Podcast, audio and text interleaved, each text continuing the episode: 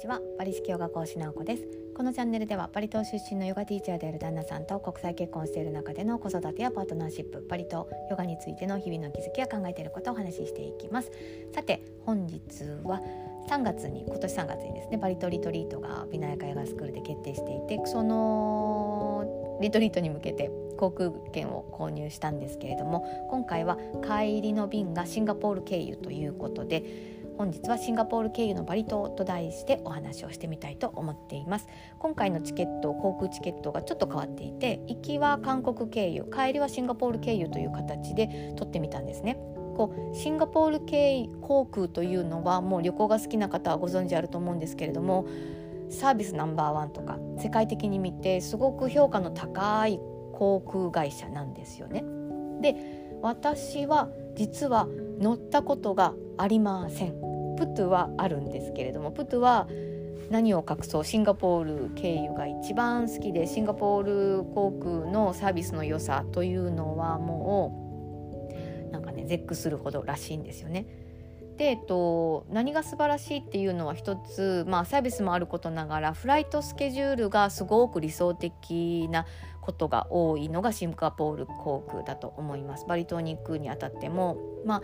えっと、早朝とか早朝出発とか夜中に出発とかそういうのがなくて一番何て言うのかな飛行機の滞在が長い時は飛行機の中で寝てあ寝れる時間帯にフライトが飛ぶようになっているので例えばシンガポールを夜中の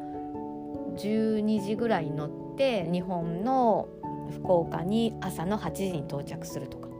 だからその時間って寝てればいいだけなので一番まあ日常でも寝ているような時間に飛行機に乗っているのでで気づいたら朝で日本に着いてたというような形があったりしてこれがまあフィリピン航空とか少し安いフライトになるとやっぱりあのなんかもう夜中に着いてそしてまた夜中着いてフィリピンの空港で6時間ぐらい待ってそして日本に昼ぐらいに着くとか結構きついんですよねやっぱ空港の滞在時間が長いってなるのは結構きつかったりする中でシンガポール経由というのは結構そこのタイムスケジュールがすごくフローがいいものが多いのでシンガポール経由っていうのはやっぱり評価がいいんですよね。で今回私たちは、えっと、バリ島を夜の9時半ぐらいに出てシンガポールからバリ島で2時間半ぐらいなんですよ。なので、まあ、時差をも見たとしても、えっと、11時ぐらいにバリ,、えっと、バリからシンガポールに到着してそしてたった1時間で接続、えっと、乗り換えをしてすぐに飛行機に乗って福岡に到着して寝てればもうすぐに福岡という流れですごくすごく理想的な形で帰りシンガポールを取ることができたのでそういった形で帰りはねシンガポールなんですよね。で私は、えっと、国自体はシンガポールというのは一度だけ世界一周の船旅の時に行ったことがあってなのでシンガポールの国の中とあと大きな港というのは知ってるんですけれども空港自体はねシンガポールの空港って知らないんですよなので今回すごく楽しみでなんかプト曰くサービスもいいしなんか美味しいものもあるということでシンガポールは本当多国籍な国なので私の望みとしては美味しいインドレストランが空港内にあったらいいななんてすごい夢見てるんですけどどうでしょうかね。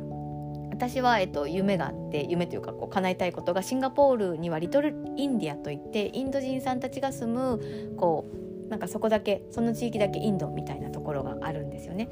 でそこに行ってこうハーモニウムという座ってあの弾くなんだこうオルガンのようなものをリトルインディアで買うというのが夢なので今回ねたった1時間だけの経由時間ではちょっともうもちろん外に出れないので夢は叶いそうにないんですけれども少しだけもう20年ぶりぐらいにシンガポールの土地を踏めるというのはすごく嬉しいなと思ってます。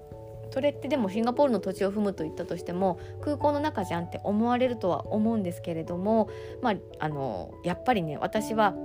その国に変わりはないので他国に変わりはないのでそのシンガポールという土地の気やエネルギーを感じれるっていうのは私はすごくラッキーだなと思っていて風水上すごく考えられて作られて気の流れや気を高めるということをもう計算し尽くされた土地のエネルギーを1時間だけであったとしてもかげるというかもらえるっていうのは私の中でなんか開運かなとか思いながらなので1時間だけだったとしてもあのシンガポールを帰り少し味わえるということであと子どもたちにも、まあ、外には出ないけれどもシンガポールという国に来たよということでこう、まあ、なんかね地球マップなんか見せながらここを経由で行くんだよということを、まあ、肌感で感じさせてあげれるっていうのも楽しいかなっていうふうに思うんですよね。なので帰りは今回シンガポール経由ということですごく楽しみです。もうパチパチって感じで今回はあの前回の反省を生かして前回はフィリピン航空経由で行き来したんですよバリ島に。